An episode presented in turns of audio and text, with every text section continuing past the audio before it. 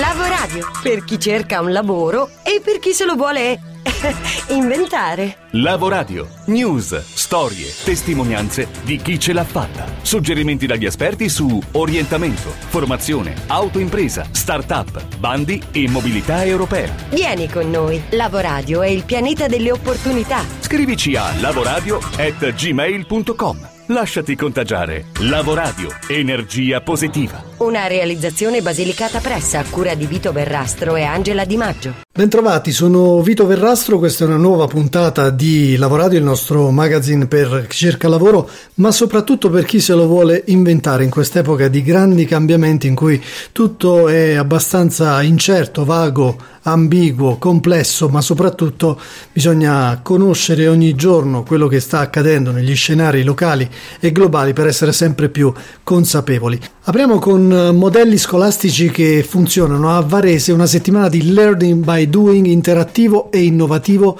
alla LIUC, Università Cattaneo, per provare cosa significa essere un imprenditore e doversi misurare con una fabbrica che cambia. Questo sarà il tema di apertura della nostra puntata. Grazie a laboratori esperienziali, esercitazioni singole di gruppo, ma anche con testimonianze di imprenditori e classiche lezioni frontali, gli studenti di sei scuole superiori di secondo grado simuleranno attività attività imprenditoriali legate al concetto di fabbrica 4.0. È un'iniziativa realizzata con il contributo della Fondazione Comunitaria del Varesotto Onlus che consentirà a giovani studenti di cominciare ad acquisire le competenze trasversali utili e spendibili in diversi ambiti personali e professionali. È una sorta di Learning Week che funziona ormai da anni eh, a Varese e dintorni perché è innovativa ed è cresciuta in modo coerente con la sperimentazione e la partecipazione attiva degli studenti. Di Fabbrica 4.0 però vogliamo parlare in esteso, utilizzando le competenze e le conoscenze di Mirna Pacchetti, la CEO di Intribe, la startup che realizza analisi predittive incrociando e utilizzando i big data e che da quest'anno è partner di Lavoradio e ospite praticamente fissa del nostro magazine. Ciao Mirna, bentornata. Che cosa sta succedendo allora nella fabbrica 4.0? La trasformazione tecnologica che stiamo vivendo sta cambiando anche il futuro professionale di chi lavora lavora in fabbrica e l'operaio semplice senza alcuna qualifica rischierà di non esistere più a breve come figura professionale, soppiantato da apparecchiature robotiche che saranno invece sempre più evolute. Anche agli operai viene quindi chiesto di essere sempre più specializzati e competenti dal punto di vista tecnologico e digitale, incrementando le loro competenze, imparando ad acquisire nuovi macchinari. Quello che, a cui stiamo assistendo è praticamente un'evoluzione della professionalità da operaio a tecnico specializzato e la notizia positiva è che con il crescere delle competenze crescono anche gli stipendi, quindi non è tutto così negativo come sembra. Hai fatto bene a specificarlo visto che mh, si teme sempre molto per i cambiamenti, però poi alla fine non si apprezzano anche le evoluzioni che arrivano attraverso uh, queste nuove professioni, l'operaio che diventa, abbiamo, abbiamo detto, uh, tecnico specializzato, ma ci sono altre professioni sicuramente in fabbrica che stanno cambiando, no? Quella di sicuro più interessante è la professione del meccatronico che nasce dalla fusione di tre figure professionali, il tecnico per l'automazione industriale, il tecnico informatico e il tecnico elettronico.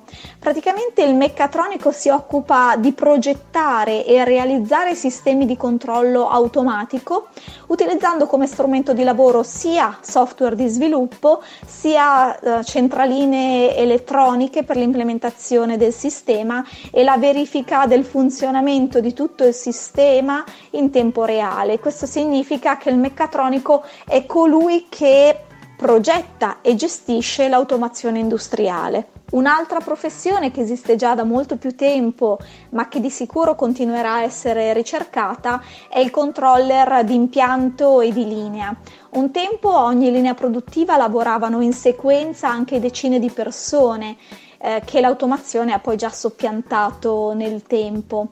Il controller avrà la supervisione, ha la supervisione dell'impianto se si tratta di un controller di impianto o di una particolare linea se si tratta eh, di un controller di linea e eh, questi due lavori mh, a tendere potranno anche essere svolti da remoto perché molto spesso il controller è una figura che utilizza per il 90% del suo tempo computer che attraverso dei sensori vanno ad analizzare la produttività, eventuali problemi nell'impianto e eventuali migliorie da apportare. Saliamo ancora di livello, Mirna, possibilmente si parla tanto dell'introduzione di sensori, della sensoristica artistica un po' dappertutto. Allora a quale professione si lega questa evoluzione? È il cosiddetto IoT specialist, ovvero quello specialista in grado di creare dei veri e propri ecosistemi di oggetti che interagiscono fra di loro e che interagiscono anche con le persone,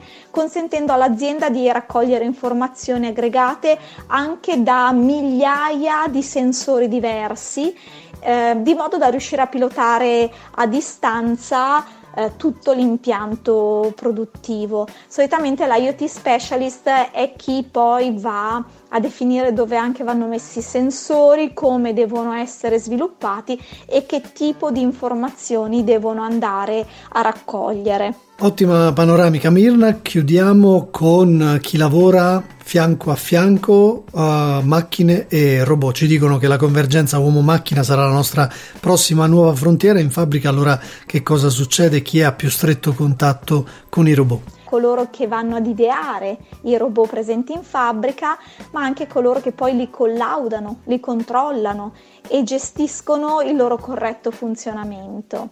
Solitamente le persone che collaudano o inventano i robot sono degli ingegneri che si occupano proprio eh, di andare a sviluppare eh, anche attraverso l'utilizzo dell'intelligenza artificiale eh, dei robot che siano sempre più performanti e che abbiano la capacità eh, di andare a svolgere al meglio tutte le funzioni che poi devono svolgere all'interno di un impianto produttivo. Bene, allora il tuo punto di vista, il punto di vista di Intribe rispetto a questi progressi che si stanno verificando, qual è? Dobbiamo avere paura dobbiamo invece rallegrarci di questa evoluzione? Possiamo di sicuro affermare che l'evoluzione eh, della produzione dei processi produttivi industriali ci farà evolvere, ci farà acquisire nuove competenze e farà in modo che saremo noi a controllare i robot e non ad essere controllati. Grazie Mirna, ricordiamo a chiunque non l'avesse ancora fatto che Intribe ha realizzato Digital Match, questa app per ridurre appunto il digital mismatch, disallineamento appunto tra domande e offerta nel mondo del lavoro, soprattutto in tema di digitale.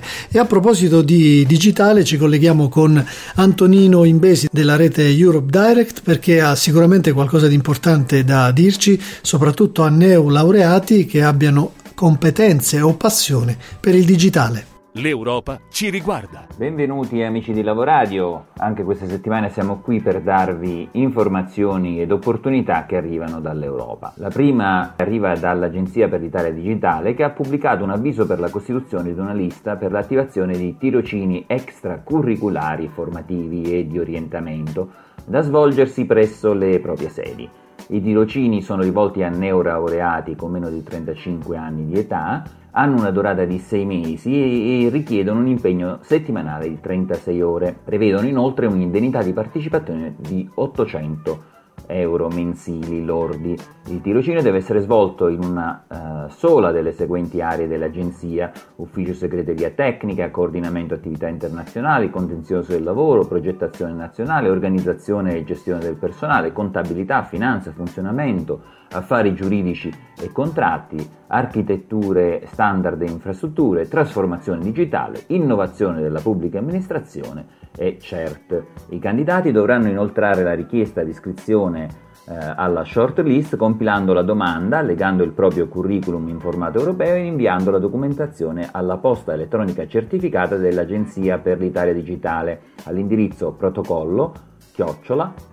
pec.agid.gov.it. strumenti e consigli. Per la rubrica strumenti e consigli è tornato a trovarci David Bonaventura mm, che ha fondato colloquiodiretto.it ma anche il metodo colloquio diretto per cercare lavoro in maniera efficace soprattutto rivolgendosi agli over 30 con il suo inconfondibile stile andiamo a sentire perché bisogna più che dire, più che parlare, dimostrare qualcosa oggi non dire dimostra. Allora, vedi, in un momento di crisi come, come, questo, chi cerca lavoro e magari non utilizza un metodo professionale non ottiene risultati e questo nel tempo gli causa frustrazioni, addirittura arrivano alla disperazione. In quella condizione lì cominciano a affermare qualunque cosa, non sanno fare di tutto.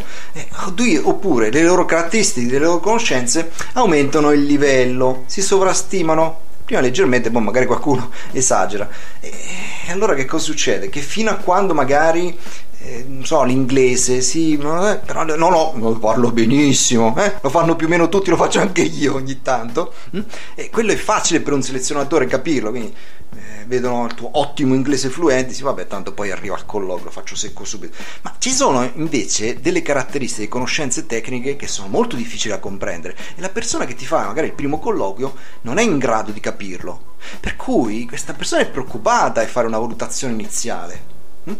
E eh, allora che fa? Comincia a scartare, scarta, scarta, non è, non è sicuro, scarta, no? Perché poi devo chiamare quella persona poi scopre questa eh, non sa fare nulla. Insomma, ecco. Hm? Allora che cosa puoi fare per sfruttare questa situazione? È renderti credibile. Eh, dimostrare qualunque affermazione tu la devi dimostrare, devi mettere dei fatti. Questi fatti possono essere delle testimonianze, persone che hanno lavorato con te, dei progetti, dei casi di successo li puoi anche dettagliare molto meglio, molto meglio. Tu magari hai fatto un progetto insieme ad altre persone che poi ha prodotto un aumento del fatturato del 4,3%. È fantastico, il numero per esempio è determinante, il numero lo capiscono tutti che sia un responsabile, un responsabile delle risorse umane, un direttore generale, un amministratore delegato, un direttore finanziario, tutti li capiscono i numeri. Okay? Quindi se tu hai i numeri di cose che hai fatto nel passato, citali, perché questa persona capisce immediatamente che tu sei credibile. È molto importante questa cosa. Hm? E quindi ogni volta che tu fai un'affermazione di qualsiasi genere, veramente di qualsiasi genere, devi corredarla di prove. Quindi casi di successo ne parli, hm?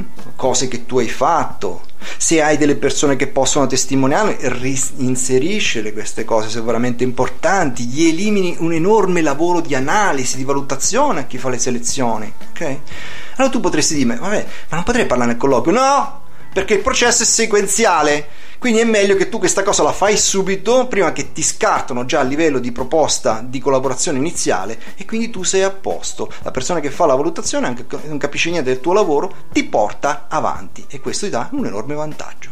Bene, grazie David, continuate, continuiamo a seguirlo su colloquiodiretto.it, una miniera di preziose informazioni un po' controcorrente, un po' sovversive, ma sono proprio quelle che a noi piacciono di più. Da non perdere. Per eh, gli appuntamenti da segnalarvi, oggi sono particolarmente contento di dirvi che siamo come Lavoradio media partner de, di Startup Week e Startup Weekend Catania 2018, un evento che si svolge per la prima volta a Catania, seconda città in Italia dopo Roma, da lunedì 12 a domenica 18 novembre. Un'intera settimana di eventi, parliamo di conferenze, seminari, masterclass, workshop, incontri di networking che vedranno coinvolti speaker, figure professionali professionali, operatori e stakeholder di ecosistemi di start-up locali, nazionali e internazionali, intorno ovviamente ai temi dell'imprenditoria innovativa e degli investimenti nelle start-up. Per capire di più del contesto in cui si svolgerà questo grande evento ci colleghiamo con Simone Dei Pieri, Press Strategist di Startup Week e Startup Weekend Catania. Quando parliamo di startup a Catania non possiamo non parlare dell'ecosistema catanese, che non è un ecosistema composto soltanto da startup, ma da freelance, da addetti ai lavori, da imprese già avviate, quindi non più startup che lo sono state e che non lo sono più, dalle università, insomma, da tantissimi attori che appunto fanno parte in diverso modo di questo ecosistema. Perché parliamo di Catania? Perché Catania, secondo i dati che ci consegna l'ultimo report del Ministero dello Sviluppo Economico italiano, è tra le province con il più alto tasso di innovazione sul territorio e eh, soprattutto con il più alto tasso di costituzione di quelle che sono le cosiddette start-up innovative. Questo chiaramente è un dato estremamente importante perché? Perché Catania è una città del sud Italia e quindi fare innovazione in eh, appunto una città in cui diciamo spesso non, non si è molto agevolati già è più difficile, quindi è, diventa anche molto importante. E questo chiaramente diventa di rilevanza maggiore quando pensiamo a un evento come Startup Week e Startup Weekend, cioè due eventi che si propongono di, nella fattispecie soprattutto la Startup Week, di creare eh, le condizioni eh, per cui venga conosciuto nel, nel, modo migliore e più ricco quello che è appunto l'ecosistema catanese delle start-up e non solo. Torneremo naturalmente a parlare nelle prossime settimane, a raccontarvi di più, ad entrare nello specifico nello Startup Week e Startup Weekend di Catania 2018 e poi avremo anche un eh, consuntivo ovviamente post evento. Intanto in bocca al lupo a tutti gli organizzatori. Qualche coordinata infine per uh, mettervi in contatto con, con noi. Potete ascoltare e riascoltare questa puntata su varie piattaforme, soundcloud.com slash lavoradio su SoundCloud oppure Spreaker oppure iTunes per quanto riguarda le altre piattaforme di diffusione oppure sulle 15 radio del nostro network che da nord a sud diffondono eh, Lavoradio. Per interagire con noi basta scriverci a lavoradio.gmail.com per rimanere invece aggiornati su tutto ciò che avviene nel mercato del lavoro basta andare sulla pagina Facebook di Lavoradio sul nostro account Twitter. Ci lasciamo come sempre con l'aforisma della settimana affidato, come tutte le altre puntate di questa stagione, alla bellissima voce dell'attrice Tonia Bruno. La persona dalla mente poco impegnata teme sempre il cambiamento. Egli sente sicurezza nello status quo e ha una paura quasi morbosa del nuovo. Per lui la sofferenza più grande è la sofferenza per una nuova idea. Martin Luther King Lavoradio per chi cerca un lavoro e per chi se lo vuole inventare.